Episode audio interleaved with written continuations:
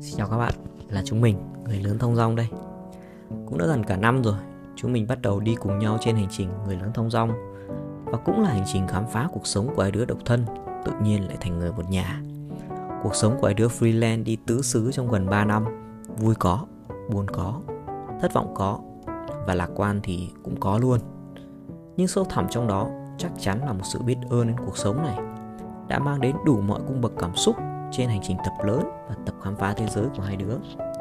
Rồi chúng mình nghĩ thì phải có cái gì đó để lưu lại chứ nhỉ? Về già có khi nghe lại lại thấy hồi xuân thì sao?